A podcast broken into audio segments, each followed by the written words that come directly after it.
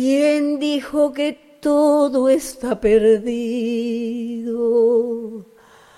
Yo vengo a ofrecer mi corazón.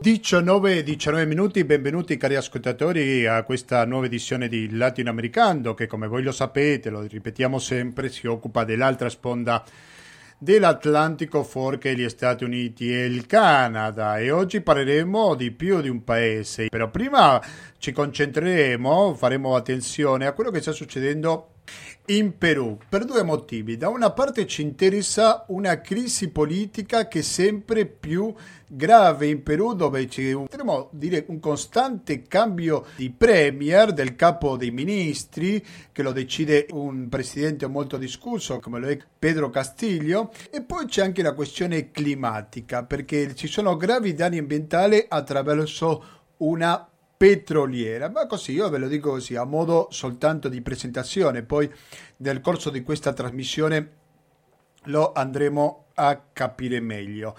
Tutta questa situazione viene aggravata, se vogliamo, dalla pandemia del coronavirus che è stato un duro golpe non solo ma soprattutto per il Perù all'economia e quindi analizzeremo l'attuazione di questo presidente di, di, Pedro Castiglio che si è insediato, lo ricordiamo, il 28 luglio 2021, quindi in piena pandemia. Un periodo così breve ha cambiato quattro volte il proprio primo ministro. Cioè, il primo ministro non dobbiamo pensarlo come in Italia, no? il primo ministro viene scelto, il capo di gabinetto viene scelto da parte direttamente dal Presidente della Repubblica che è senza dubbio la figura più importante. Vi dico un altro dato, ha cacciato a ben 21 ministri. Questa ve la dice lunga che questi primi mesi di Castiglio sono stati un po' convulsionati. Quindi crisi politica da una parte e crisi climatica dall'altra saranno gli argomenti per il quale fra pochissimo saremo collegati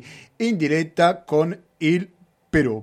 E poi, dicevo prima, parleremo di più di un paese perché ci interessa capire in questo periodo che tanto si parla della Russia, il suo conflitto con l'Ucraina, Credo che c'è un argomento molto importante che stiamo trascurando, che è quello dell'influenza della Russia in America Latina, soprattutto guardando al suo rapporto direttamente con gli Stati Uniti. Quindi anche lì ci sono giochi di potere e di influenza che guardano pure gli Stati Uniti, perché c'è la Russia, c'è anche la Cina molto presente nel continente americano, quindi un po' per amplificare questo sguardo che sempre abbiamo sulla Russia, non è soltanto una questione che riguardi l'est dell'Europa. Avremo due ospiti, uno per il Perù e un altro per la Russia, lo dico in estrema sintesi, li sentiremo in diretta e in nessun momento sentiremo pubblicità.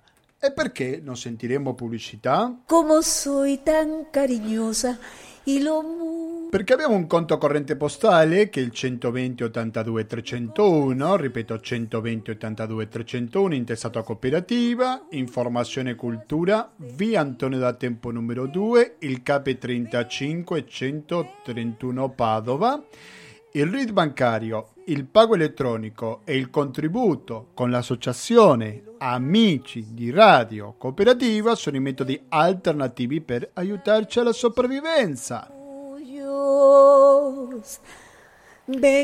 Questa trasmissione va in onda in diretta ogni giovedì dalle ore 19.10 e per un'ora e in replica il lunedì alle ore 16.25. Latinoamericano chiocciola gmail.com ripeto latinoamericano ghiocciolina gmail.com è la mail per comunicarsi con il sottoscritto Dunque, musicalmente, oggi siamo accompagnati da Susana Bacca, che è una cantante peruviana, non a caso abbiamo scelto lei, che ha una voce magnifica, che ha fatto nel pieno periodo della pandemia un CD che è fatto a capella, come lo sentirete. El corazón y solo así, y entonces seré feliz. Adesso... Feliz. Ecco, mi ero anticipato. Siamo, abbiamo finito di sentire Carignoso, mentre che adesso sentiremo Rosas y Azar. Quindi il CD si chiama Susanna Bacca a cappella. Sentiamo proprio questa magnifica voce e quando torniamo faremo il collegamento in diretta con il Perù, quindi rimanete all'ascolto di Radio Cooperativa. Prendi sa tu ventana y allí quede la almerida con el dolor de la ofrenda que se la sabe perdida entre el amargo de ausencia. Y así rogando voy tu amor, mi extraño amor, con la ilusión en flor dentro del corazón y mientras ruego así, engaño mi dolor al calor del ensueño con que sueño. Rosas e Azagar era la musica che abbiamo appena ascoltato della magnifica artista peruviana Susana Bacca. Mi sembra che è molto intimista sentire una voce così a capella. E dicevo, eh, Susana Bacca è di origine peruviana e con il Perù siamo collegati in questo momento perché dall'altra parte della linea si trova Daniele Ingratocci. Daniele Ingratocci, buonasera e bentornato al Latinoamericano. Buonasera Gustavo, grazie per l'invito e un saluto a tutti gli ascoltatori di Latinoamericano. Grazie a te per accettarlo. Daniele Ingratocci è rappresentante in Perù di un'associazione molto importante che si chiama COPI, che fa cooperazione internazionale, da tempo che abita a Lima. Prima faccio un accenno un po' superficiale, lo devo ammettere, a proposito di quello che sta succedendo in Perù con la crisi politica. Un presidente, Pedro Castillo, che sembra mettersi un po' da solo nei guai, se vogliamo perché vedere che ha cambiato quattro volte capo di gabinetto in soltanto sei mesi, quindi dal 28 luglio fino ad oggi, 21 ministri che sono stati cambiati, quindi sembra che eh, c'è qualcosa che non va. Cosa che sta succedendo, Daniele?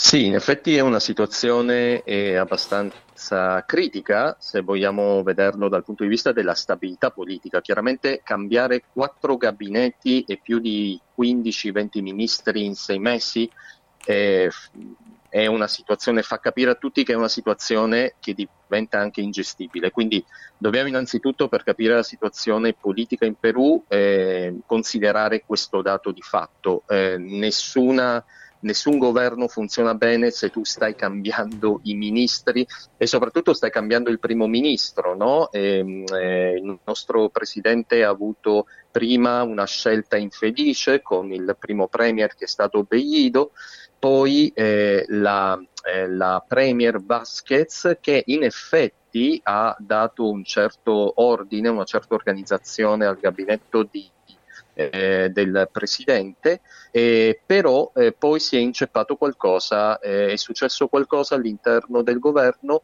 e sia Vasquez sia alcuni ministri hanno rinunciato e quindi eh, a quel punto eh, Pedro Castillo ha dovuto riorganizzare il gabinetto. Giusto ehm, tre o quattro giorni fa aveva annunciato un premier eh, che poi è stato diciamo, abbastanza criticato anche dalla, eh, dal giornalismo nazionale eh, per alcuni antecedenti, fondamentalmente di, ehm, di, denunce di violenza familiare.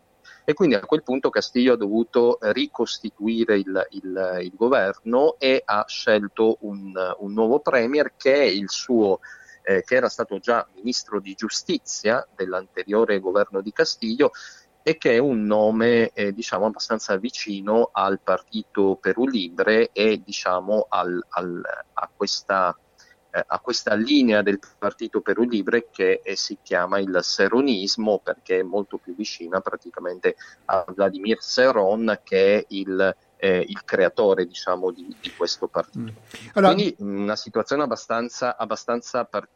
Daniele Gratocci, io vorrei chiederti un, di fare una specie di profilo di questo presidente, o ricordarlo, perché lui si è presentato all'elezione come quello che era un maestro rurale, si è presentato come una persona senza tanta carriera politica, è quasi come un outsider, no? uno che è arrivato dal nulla ed è diventato presidente in una campagna, una persona che fino a poco tempo fa non era sicuramente assai conosciuta, però poi c'è anche un legame, se vogliamo, con Vladimir Serron, come tu dicevi prima, che è il leader di Perù Libre un po' se vogliamo complicato no? perché sembra che una parte l'hanno accusato di ricevere tanta influenza da parte di, di Serron ma poi tanto non, non è stato così ecco come possiamo descrivere sia Castiglio che il suo intorno?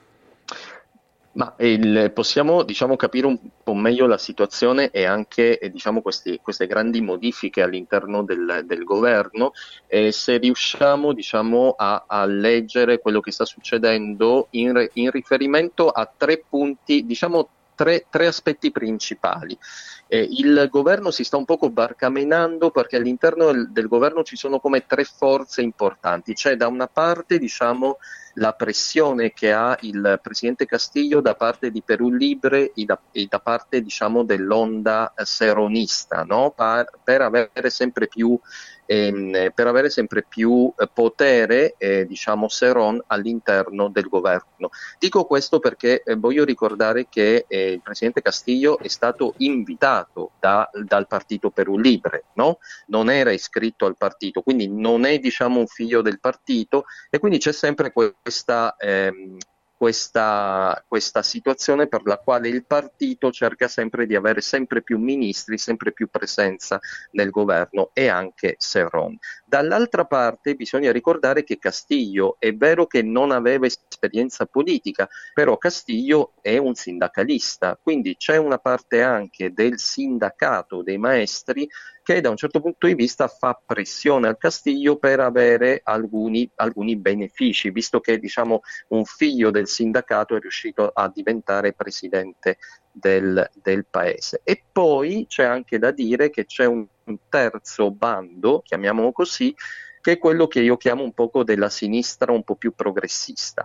A che cosa mi riferisco? Mi riferisco ad alcuni tecnici più che altro, per esempio pensiamo a Pedro Franche, che prima era al Ministero di Economia e Finanza, eh, pensiamo ad Abellino Guillem, che prima era nel Ministero eh, dell'Interno, Ministero dell'Interior in spagnolo, eh, che erano persone, diciamo, non, non, chiaramente non di sinistra, però sì abbastanza progressiste, abbastanza attente alla questione, per esempio, dei diritti umani. Ed era un poco una presenza all'interno del gabinetto del, del governo ehm, eh, che eh, in un certo senso salvaguardava alcuni aspetti relativi a diritti umani, relativi eh, diciamo a eh, gli interventi sociali che dovrebbe fare lo Stato in alcuni contesti, soprattutto in un contesto di pandemia come quello che abbiamo vissuto negli ultimi due anni. Anche il ministro della, della Sanità, per esempio, Ceballos, era una persona vista in questi termini.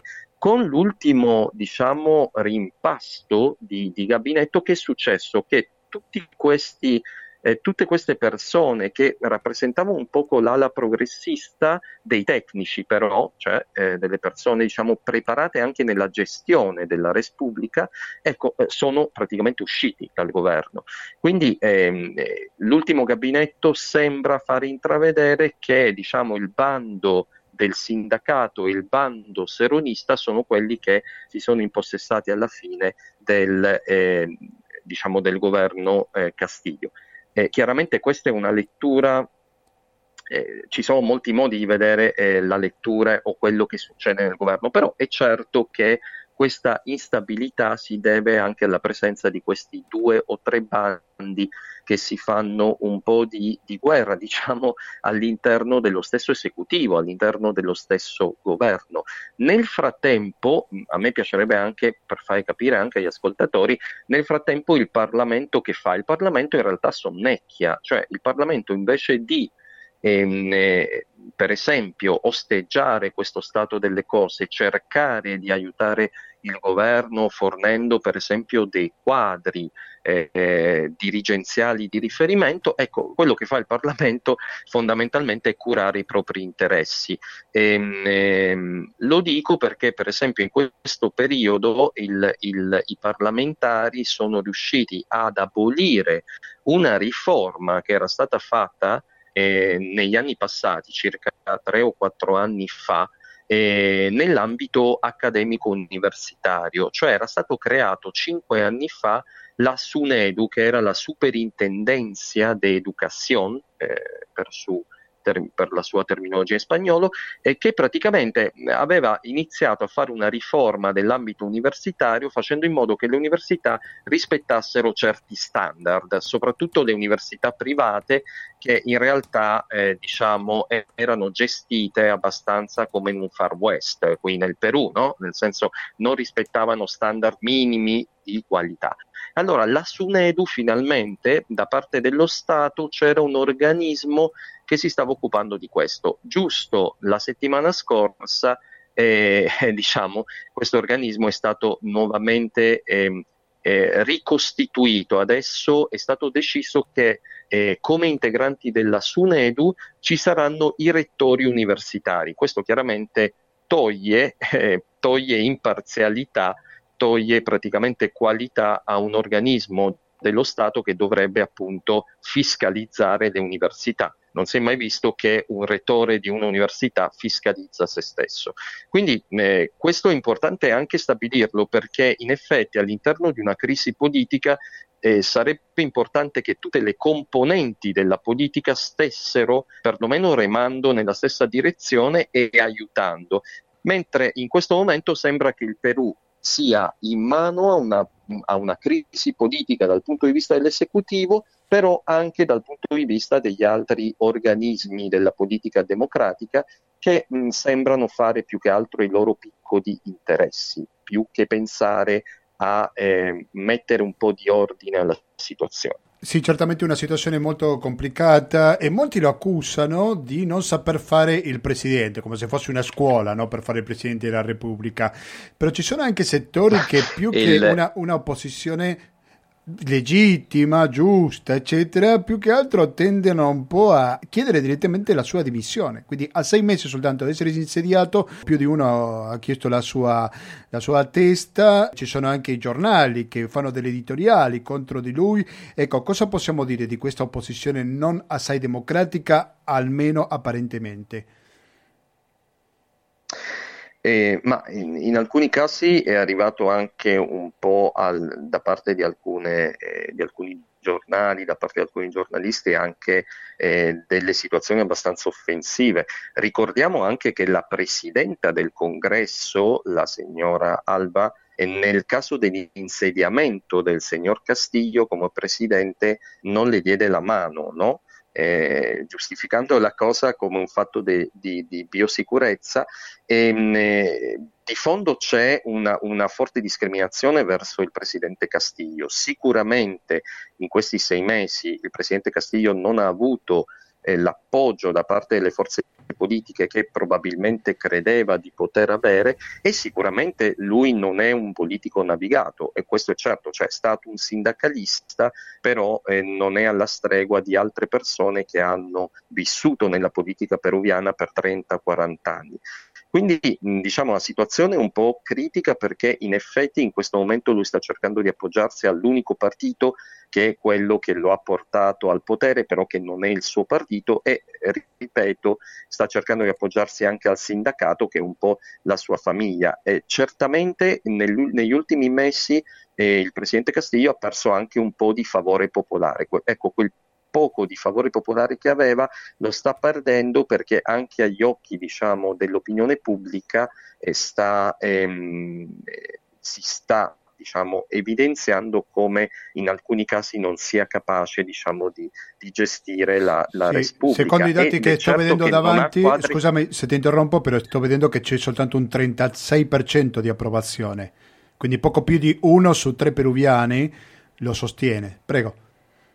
Sì, sì, poco più di uno su tre peruviani e, e la cosa allarmante in Perù è, è che eh, secondo vari sondaggi, per esempio il Latino Barometro, il Perù è uno di quei paesi in cui eh, molto spesso si giudica, cioè la maggioranza della popolazione giudica come inefficace la democrazia. Questo è un dato importante su cui riflettere perché vuol dire che a un certo punto eh, il, il, l'appoggio popolare può andare sì verso la democrazia ma anche verso forme antidemocratiche e questo è molto importante risaltarlo, sottolinearlo eh, perché poi fa male alla democrazia vedere e che istituzioni come il Congresso, il Parlamento unico che c'è qui nel Perù, appunto invece di diciamo, aiutare eh, l'esecutivo eh, e cercare di normalizzare la situazione in beneficio della popolazione, diciamo, in realtà non faccia, non faccia poi molto.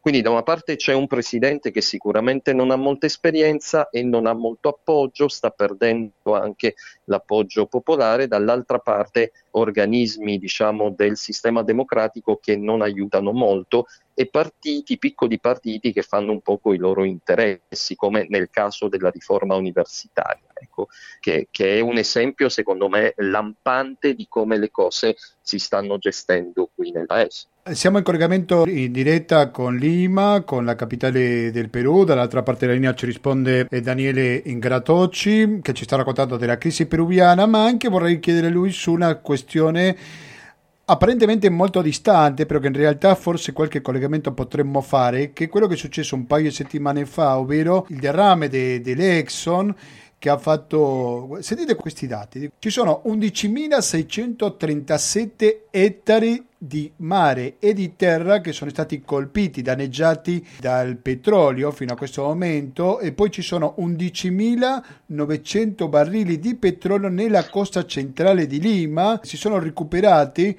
4.225 barili di acqua con mm, petrolio. Io vorrei fare una specie di riepilogo. Cosa è che è successo? Se ci vuoi raccontare esattamente questo gravissimo danno ambientale, Daniele. Sì, eh, bisogna mh, mm, capire che eh, praticamente a nord di Lima, in, una, in, un distretto che si chiama Ventaniglia, eh, c'è, una c'è una raffineria di petrolio fondamentalmente che è gestita da Repsol e che stava facendo un'attività diciamo, di pompaggio del petrolio da un cargamento eh, che peraltro batte bandiera italiana eh, e eh, ai condotti diciamo, della, della, raffineria. Durante questo, sì, durante questo eh, di, diciamo, eh, passaggio di, di, di petrolio eh, nelle, nelle, tubature eh, si è generato un, un problema e praticamente si è generato una rottura probabilmente del sistema, ancora non si è capito bene cosa, cosa è successo e quindi diciamo, il petrolio è fuoriuscito inondando, come tu hai detto prima, eh, praticamente l'oceano eh, e ehm, contaminando eh, ettari e ettari e soprattutto flora e fauna della zona, ma non solo della zona di Ventaniglia, anche del distretto di Santa Rosa che va molto più in là e eh, fino ad arrivare diciamo, a quello che qui si chiama il nord Cico, cioè la, nord, la parte nord più vicina diciamo, alla, alla città alla capitale che è, eh, che è Lima. E, mm, secondo informazioni che noi abbiamo sono state raccolte, è stato diciamo, messo in atto il eh, piano di contingenza per ripulire l'oceano. La Repsol ha collaborato con le istanze eh, diciamo, del governo però, però, le notizie che erano filtrate inizialmente era che eh, la compagnia non aveva eh, diciamo, messo in atto rapidamente il famoso piano di contingenza che una compagnia come Repsol dovrebbe avere in ehm, raffinerie di questo tipo e in contesti, in situazioni di questo tipo. Sembra che il piano di contingenza non fosse stato messo in atto rapidamente, sembra che inizialmente la compagnia avesse detto che eh, erano stati versati nell'oceano solo 4.000 o 6.000 barili di petrolio, poi si scopre che erano 11.000. Insomma, sembra che all'inizio la compagnia non abbia dato mh, tutte le informazioni eh, che erano necessarie per eh, poter intervenire rapidamente. Adesso si sta collaborando, sta mettendo in atto diciamo, un piano di mitigazione, raccogliendo il petrolio versato. Eh, ricordiamo che in in situazioni di questo tipo circa il 20% del petrolio evapora fondamentalmente nelle prime ore, poi un, intorno al 4-5% invece eh, scende fino al fondo marino. Eh, chiaramente la, le attività di pulizia non sono così semplici e questo in un certo senso vincola anche eh, diciamo, l'indennizzo che eh, fondamentalmente il Perù, il governo dovrebbe calcolare eh, come multa fondamentalmente per la eh. Però mh, diciamo adesso c'è una grande collaborazione da parte dell'impresa, le imprese di governo e, e, anche il sistema di Nazioni Unite fondamentalmente stanno collaborando insieme per poter eh, fondamentalmente dare una risposta rapida. Chiaramente questo ha determinato eh, nell'immediato un problema perché tutta questa zona è una zona turistica, come tu saprai, come tu potrai immaginare, eh, per esempio sulla spiaggia ci sono molti chioschi, molti bagnanti, molti chioschi, molti ristoranti che hanno dovuto chiudere eh, rapidamente eh, e questo è anche un periodo nel quale appunto il commercio informale, che è il 70% dell'economia peruviana, ricordiamolo, il commercio informale si nutre giustamente appunto della stagione estiva, perché qui siamo siamo praticamente in estate. Quindi questo ha determinato un problema, per, per esempio per i pescatori. Sembra che il governo peruviano risarcirà nell'immediato i pescatori con mille soles per famiglia. E, ehm, chiaramente però, come, dicevo, come dicevo prima ai nostri ascoltatori, in realtà bisognerà fare un monitoraggio continuo anche dal punto di vista delle sequele nella salute delle persone e quindi questo fondamentalmente non è che si vede domani o dopodomani, questo si vedrà nei prossimi 5, 6, 8 mesi e quindi anche il tema dell'indennizzo che si deve richiedere alla impresa, eh, diciamo, sarà, io credo, vincolato anche alla gravità delle conseguenze a lungo termine. Sì, però immagino che non sarà molto facile fargliela pagare. Oh, sì. eh, ma il, qui, eh, qui, ritorniamo al tema di fondo, eh, che secondo me è un tema, è un tema che abbiamo, se, se, mi dai un minuto ancora, è un tema che abbiamo trattato alcune volte. in effetti, ehm, diciamo, fargli pagare, eh, bisogna far pagare il giusto prezzo. Il giusto prezzo si stabilisce secondo alcuni criteri. I criteri li dovrebbe dare, eh, diciamo, lo Stato nel suo ehm, nel suo dovere di entità che fiscalizza ma non solo fiscalizza, anche accompagna e previene, perché ricordiamo che il, il ruolo dello Stato è quello di prevenire. Giustamente, per esempio, ehm, eh, assicurare che a futuro eh, le imprese come Repsol abbiano un piano di, contingenza e sappiano attivarlo nel momento in cui succede una tragedia come questa. Quindi che succede eh, diciamo attualmente nel Perù? Che per esempio l'organismo di valutazione e fiscalizzazione delle imprese de, di idrocarburi che si chiama OEFA per, su, per il suo nome eh, peruviano eh, in spagnolo, Ehm, è stato eh, nei vari paquetazos, come si dice qui, ambientales, cioè nelle varie norme e riforme della legge, è stato per esempio indebolito molto. L'organismo di fiscalizzazione e valutazione, per esempio, non può mettere multe, semplicemente segnala che una cosa non va bene, ma poi mh, diciamo non è che decide se si possono fare multe o no alla impresa che diciamo si comporta eh, in maniera non adeguata. E quindi eh, certamente questo è un togliere potere allo Stato nel momento in cui c'è veramente bisogno che ci sia appunto una valutazione obiettiva del danno fatto.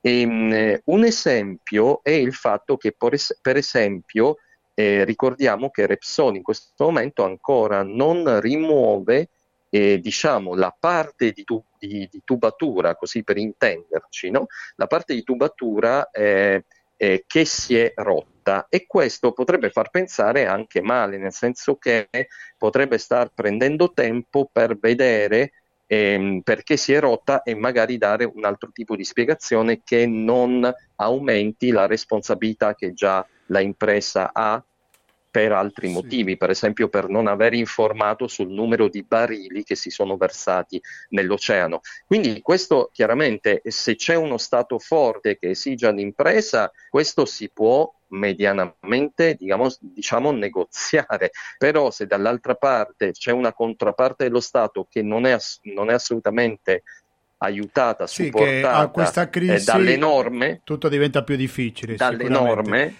eh... e quest- non è solo non è, è, la crisi, sicuramente Gustavo, è questa crisi che non beneficia perché chiaramente il governo sta in altro ed è anche la legislazione perché col tempo i vari governi anteriori hanno debilitato giustamente tutti quegli organismi o quelle sta- istituzioni dello Stato che servono per... Ehm, per fare andare bene in maniera giusta eh, le cose pare, eh sì. affinché tutto diciamo, si faccia nella maniera me- migliore. Benissimo, io ti ringrazio veramente tanto Daniele Ingratocci, rappresentante dell'Associazione di Cooperazione Internazionale COPI in Perù, grazie per questo collegamento in diretta con Lima, buon lavoro naturalmente.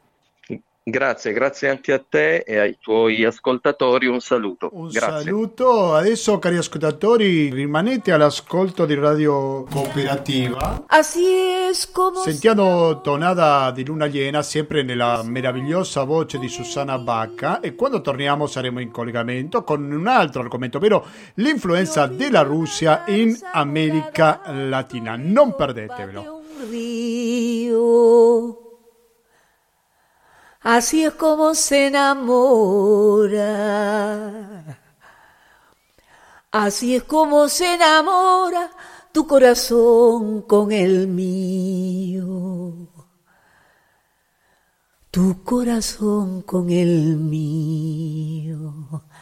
Luna, luna, luna llena, menguante. Luna, luna, luna llena, menguante.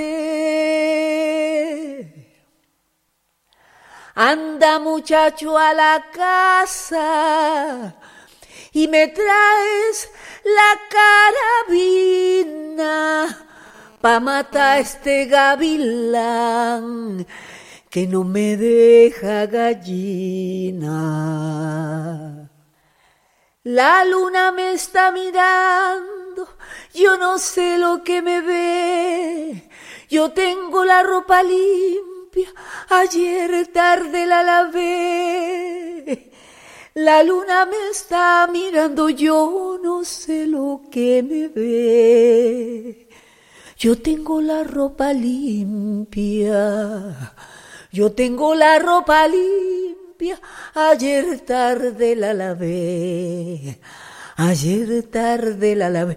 19.57 minuti, siete sempre naturalmente all'ascolto di Radio Cooperativa di questa puntata che si dedica all'America Latina, anche nei rapporti con altre parti del mondo. Un esempio è il tema di cui ci occupiamo da questo momento, che è quello dell'influenza della Russia in America Latina, perché tanto si parla della Russia nel conflitto, giustamente, per carità, con l'Ucraina, in queste ultime settimane, minacce di guerra e tutto tutto quanto e che anche si vede da lì il rapporto che ha la Russia con gli Stati Uniti. Però c'è un altro fronte, poco conosciuto, poco chiacchierato se vogliamo, che è quello che sta facendo la Russia in America Latina, in particolare in alcuni paesi. Per parlare su questo e che in questo momento, e ringraziamo molto per la sua disponibilità, siamo in collegamento con Alfredo Luis Somoza. Alfredo Luis Somoza, buonasera e ben ritrovato al latinoamericano.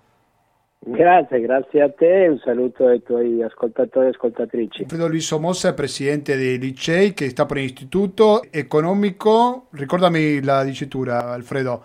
Co- Istituto cooperazione economica internazionale. Internazionale e anche giornalista, quindi anche un collega, grazie per il promemoria che mi hai fatto. eh, ecco, Alfredo, cosa possiamo dire sull'influenza della Russia in America Latina, magari in qualche paese in particolare, no? come il caso del Venezuela o di Cuba? Ecco, cosa possiamo dire, Alfredo, per favore? Beh, Russia, la Russia sta giocando una partita geopolitica a tutto campo che diciamo su diversi fronti. Eh, quello che in questi giorni ci tiene tutti in aspettativa, in attesa di capire come va a finire è quello dell'Ucraina, eh, che è quello più caldo ovviamente, ci sono le manovre militari russe, le truppe massate al confine ed è una partita tra la Russia e la Nato perché il, quello che non vuole la Russia è che l'Ucraina entri nella Nato, cioè nell'alleanza militare guidata dagli Stati Uniti che comprende tutti i paesi del, dell'Europa occidentale ma poi la Russia sta giocando su, altri, su altre scacchiere, sta giocando molto forte in Africa, la Russia in questo momento ha 23 eh, ha, interessi in 23 paesi. E in Africa opera attraverso una, un gruppo che si chiama Wagner Group, che è una, un'impresa della quale si sa molto poco, mh, si sa soltanto che è molto legata al Cremlino e che è specializzata nell'invio di mercenari. E quindi come nei vecchi film degli anni 50-60 eh, la Russia ad esempio ha contribuito con mercenari nei diversi colpi di Stato che ci sono stati in Africa occidentale in questi mesi, Burkina Faso, Mali, in Sudan c'è una presenza russa notevole. E poi il nuovo fronte, cioè vecchio nuovo in realtà, è quello dell'America Latina, perché quando, quando la Russia gioca in America Latina è per mettere diciamo, eh, per mettere sotto, sotto, tiro gli Stati Uniti, perché quando parliamo America Latina parliamo ovviamente di, di zone anche molto vicine agli Stati Uniti. E eh, quello che è successo in queste settimane è che la Russia ha promesso eh, al Venezuela di Maduro e a, a Cuba eh, l'invio di truppe e sostegno militare perché si possano difendere dall'aggressione statunitense. Aggressione statunitense che dal punto di vista militare non c'è, cioè, nel senso che noi sappiamo che Cuba c'è l'embargo, eh, che Venezuela eh, anche lì ci sono state diverse sanzioni nei tempi, ma sicuramente non c'è nessuna tensione militare eh, come ai tempi della guerra fredda, all'epoca dei missili, ad esempio a Cuba, ovviamente non c'è una situazione paragonabile.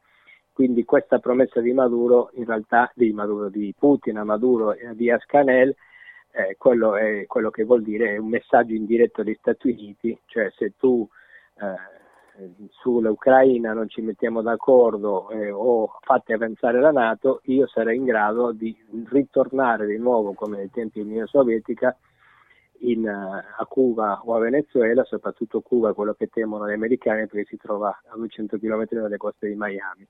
Ma c'è un fronte nuovo, abbastanza inaspettato in, in America Latina, che è l'Argentina perché l'Argentina si è molto legata a Putin in questi mesi, soprattutto durante la pandemia anche perché è stato, eh, eh i vaccini sì. gli argentini sono, sono, arrivati soltanto quelli, quelli russi, quelli Sputnik, e da lì in poi è stato un crescendo nelle relazioni tra i due paesi. Eh, nel mese di dicembre scorso hanno firmato un accordo militare che prevede che l'Argentina compri gli aerei da combattimento, cioè quelli, quelli che ci sono in Argentina sono praticamente a rottamare, quindi che rinnovi le proprie forze aeree con tecnologia russa e addirittura il convegno prevede che gli ufficiali dell'esercito argentino vadano a fare formazione nelle accademie militari russe, qualcosa che non è mai successo eh, in passato ovviamente. Tra l'altro settimana scorsa il presidente Fernandez è andato di persona al Cremlino a, a Mosca a incontrare Putin e nella conferenza stampa ha detto qualcosa che ha fatto alzare le antenne agli Stati Uniti e non solo, cioè ha detto l'Argentina potrebbe essere la porta d'ingresso della Russia in Sud America. Quindi ecco, eh, lì è una partita geopolitica a tutto campo, perché ricordiamo poi che la Russia in realtà non va mai da sola, la Russia va in tandem con la Cina e la Cina eh, sta, ha, ha, già un'importante base satellitare in Patagonia che, che, non è recentissima, era stata in realtà concessa dal governo di Macri, il governo precedente, che sono quei satelliti in giro per il mondo che permettono di, eh, permettono alla Cina di avere anche un progetto spaziale, la Cina vorrebbe arrivare alla, sulla Luna tra non molto tempo, ma adesso soprattutto la Cina è in lizza per costruire una nuova centrale nucleare in Argentina, la prima con tecnologia cinese, perché quelle che le centrali esistenti in Argentina tecnologia era canadese.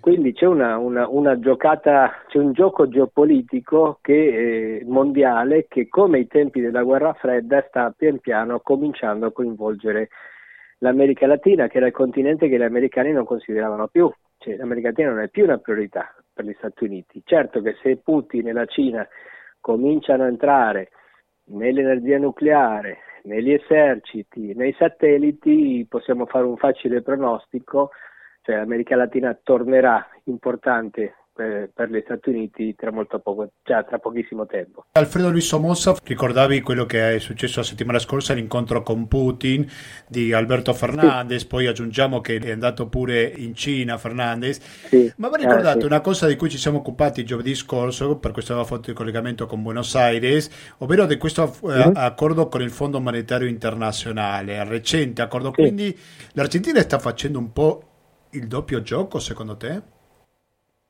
Ma è un po' quello che si pensava, però Fernandez si sta spingendo un po' troppo, perché ricordiamo che quell'accordo col Fondo Monetario è necessario ovviamente perché il paese non andasse di nuovo in default, tra l'altro con un Fondo Monetario che è molto cambiato rispetto al passato e soprattutto nel caso argentino è molto diciamo, ben disposto perché in realtà eh, nessuno ha mai capito come mai avevano concesso un credito così gigantesco, più grande nella storia dell'FMI a Macri quindi diciamo che per non riconoscere i propri errori vengono incontro abbastanza eh, ma come sappiamo se l'Argentina ha chiuso un accordo con Fondo Monetario Internazionale perché c'è stato l'ok degli Stati Uniti, cioè gli Stati Uniti sono quelli che dicono sì o no sugli accordi del Fondo Monetario Internazionale.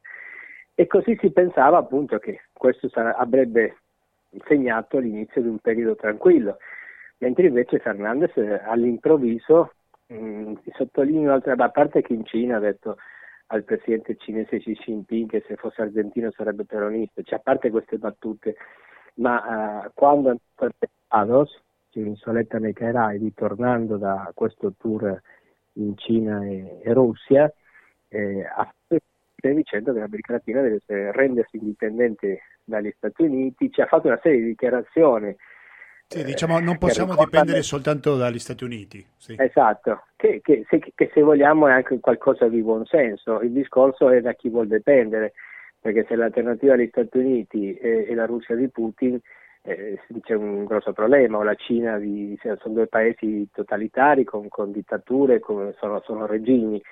Quindi ecco, eh, nessuno capisce bene come mai questa accelerata quando ancora, ancora l'accordo con l'FMI deve essere sotto, sotto, sottoscritto.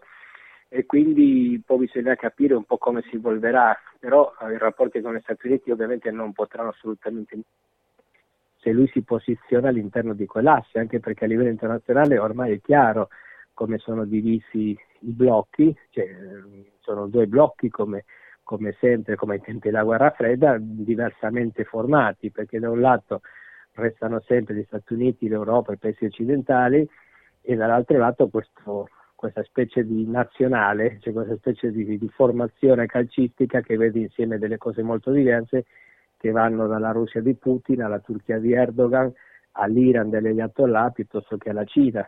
Ecco, l'Argentina pare che si stia avvicinando sempre di più a quel blocco il punto è che l'Argentina è da un lato ha due debolezze se vuol fare quel tipo di scelta. La prima, che il suo commercio con l'estero e le sue esportazioni vanno quasi tutte al blocco occidentale, cioè vengono qui in Europa, vanno negli Stati Uniti, eccetera, e molto poco quello che commercia con l'Europa. La Cina non è secondaria, ma comunque la Cina è, diciamo, è attorno al 30% del commercio estero argentino, tutto il resto è fondamentalmente da queste parti eh, e la seconda è che appunto eh, avendo la situazione che ha col Fondo Monetario Internazionale di, di trattativa eh, quel tipo di posizione può sicuramente non, può portare dei svantaggi, non dei vantaggi. Quindi molti dicono che quello che sta succedendo su questo riposizionamento sia dovuto a fratture interne al peronismo che tra l'altro sono anche note perché una parte della, delle forze del peronismo che sostengono Fernandez non condividono l'accordo che si è fatto col Fondo Monetario sì, Internazionale. Ti ha avuto delle eh, importanti conseguenze politiche, ma io ti chiedo un po' per avere uno sguardo più generale tutta la regione, cosa è rimasto sì. questi grandi blocchi che prima si pensava in tutta America Latina, sì chi è più di sinistra, come il caso di Nicaragua, Cuba, certo. Venezuela e poi gli altri blocchi. Dico, qual è la situazione attuale, adesso febbraio 2022, tenendo in sì. conto gli ultimi cambiamenti? No? Pensiamo al caso cileno, sì. ancora con Boric mm-hmm. bisognerà capire esattamente cosa succederà certo. quando si insedie, poi c'è il caso peruviano, un caso un po' particolare che abbiamo trattato fino a pochi sì. minuti fa. Come sono riposizionate attualmente le forze all'interno della regione? Ma diciamo che generalmente, cioè, se facciamo una lettura generale, l'America Latina eh, eh, sta avendo di nuovo l'inizio di un periodo in cui governano i progressisti e, e non, soltanto, non, soltanto, in Sud America, perché abbiamo avuto anche in Honduras per la prima volta, la, anzi per la sì, seconda volta la vittoria sì. sinistra, la, la, sì, la prima era stata, c'era stato un colpo di Stato contro il suo marito. In, in, in Sud America abbiamo avuto la, la vittoria del MAS in Bolivia, eh, abbiamo avuto la vittoria di Boris in Cile, eh, i pronostici dicono che potrebbe vincere Petro, un ex guerrigliero in Colombia, e i, i, i, sondaggi dicono che dovrebbe vincere a ottobre in Brasile Lula. Quindi diciamo che si sta riposizionando. Il punto è che in realtà non è un blocco questo, e, e questo è il punto. E già ad esempio dalle cose che dice Boris si capisce, cioè questa nuova sinistra quella di Boris, quella di Petro, penso anche quella di Lula quando tornerà ad essere presidente, eh, non hanno nulla da spartire con, con il Venezuela di Maduro e men che meno con Nicaragua di Ortega, cioè paesi nei quali palesemente, soprattutto in Nicaragua ma anche in Venezuela, eh, diciamo che la democrazia è un optional, quando non parliamo appunto di un regime come quello di Ortega, che anche se internazionalmente sono posizionati in quel blocco con la Cina e la Russia, eh, diciamo che hanno, presentano una grande differenza col, col progetto di, di, sinistra democratica che può avere un Boric o un Petro. Sì. Quindi in realtà questa, questi, diciamo, questo equilibrio po- politico che si sta rispostando a sinistra, attenzione perché non è esattamente eh, una sinistra che si va a sommare a Cuba, a Maduro o, o, sì. o a Ortega. Bisogna fare le giuste distinzioni. Allora, visto che esatto. hai appena detto questo, aggiungo una dichiarazione molto recente di oggi, alle 11 ora venezuelana, ha fatto una conferenza stampa Erika Guevara Rosas, che è la direttrice per l'America Latina di Amnesty International. Sente questa parola, mi sembra molto recenti, molto fresche se vogliamo, perché sono molto chiare. Dice il mondo conosce da anni le politiche repressive del governo Maduro. La nostra ricerca documenta casi in cui vi è stata un'elevata correlazione tra la stigmatizzazione pubblica e arresti arbitrari politicamente motivati.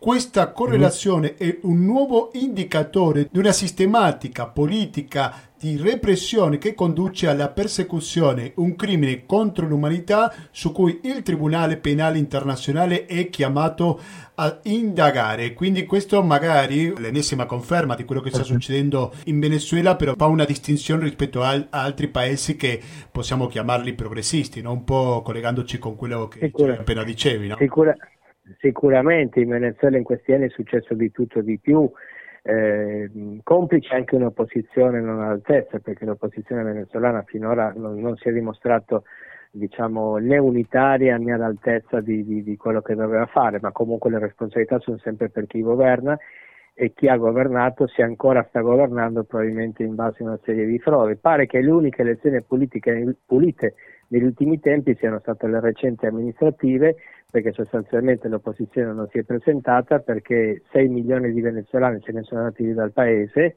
e quindi diciamo no, chi se ne va dal paese sta votando, no? perché uno che abbandona un paese ha votato contro, contro chi lo governa non avendo più, più, più speranze e, e le, appunto le limitazioni alla libertà di stampa, la repressione all'opposizione eccetera lo, so, lo sappiamo, in Nicaragua ancora peggio che Ortega è stato rieletto in, in, in comizi elettorali dove i sei candidati che avrebbero potuto eh, prendere dei voti o erano in galera o sono, stati, o sono scappati dal paese. Eh, quindi parliamo di, di, di, di, un qualcosa col quale sicuramente una sinistra come quella di Boric o di, eh, o di Petro in Colombia domani, ma anche quella di Lula piuttosto che quella di Pepe Mujica in Uruguay non possono mai identificarsi. Infatti Boric ha già detto chiaramente sì.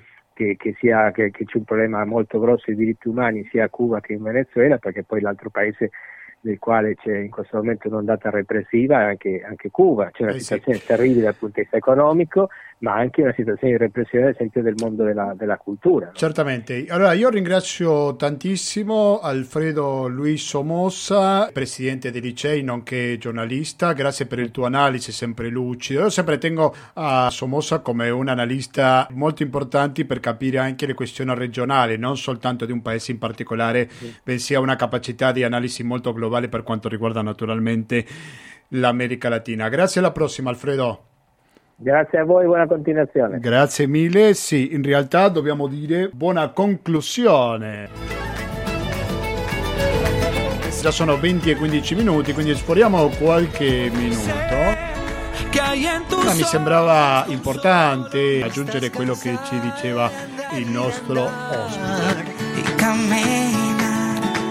girando siempre en un lugar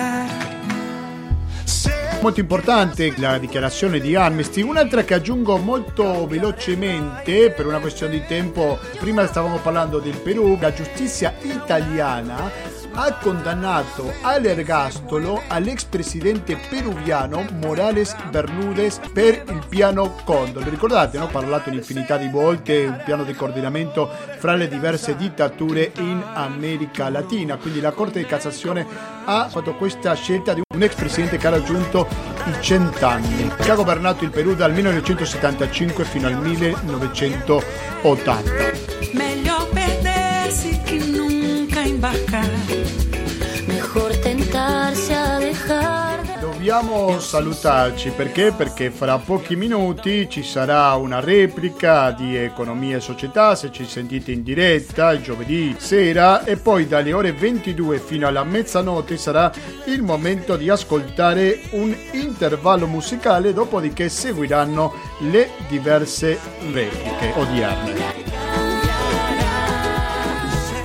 latinoamericando-gmail.com ancora latinoamericando-gmail.com è la via di comunicazione con questa trasmissione che lo ricordo va in diretta ogni giovedì dalle ore 19.10 e in replica il lunedì alle ore 16.25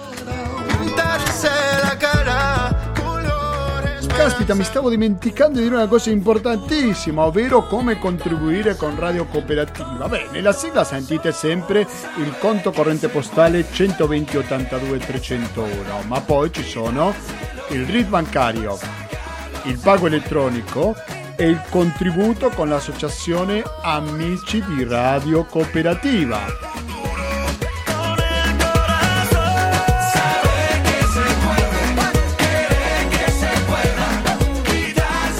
Mi raccomando, eh, aiutate a sopravvivere anche in questo 2022. Noi pensiamo di arrivare alla fine, poi oltre quest'anno, ma è indispensabile per riuscirci il vostro contributo.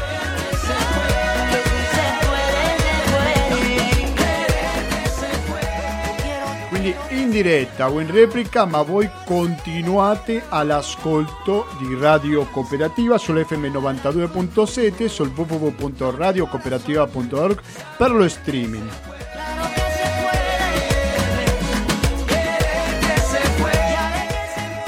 Basta, da Gustavo Claros, grazie e alla prossima. con el corazón.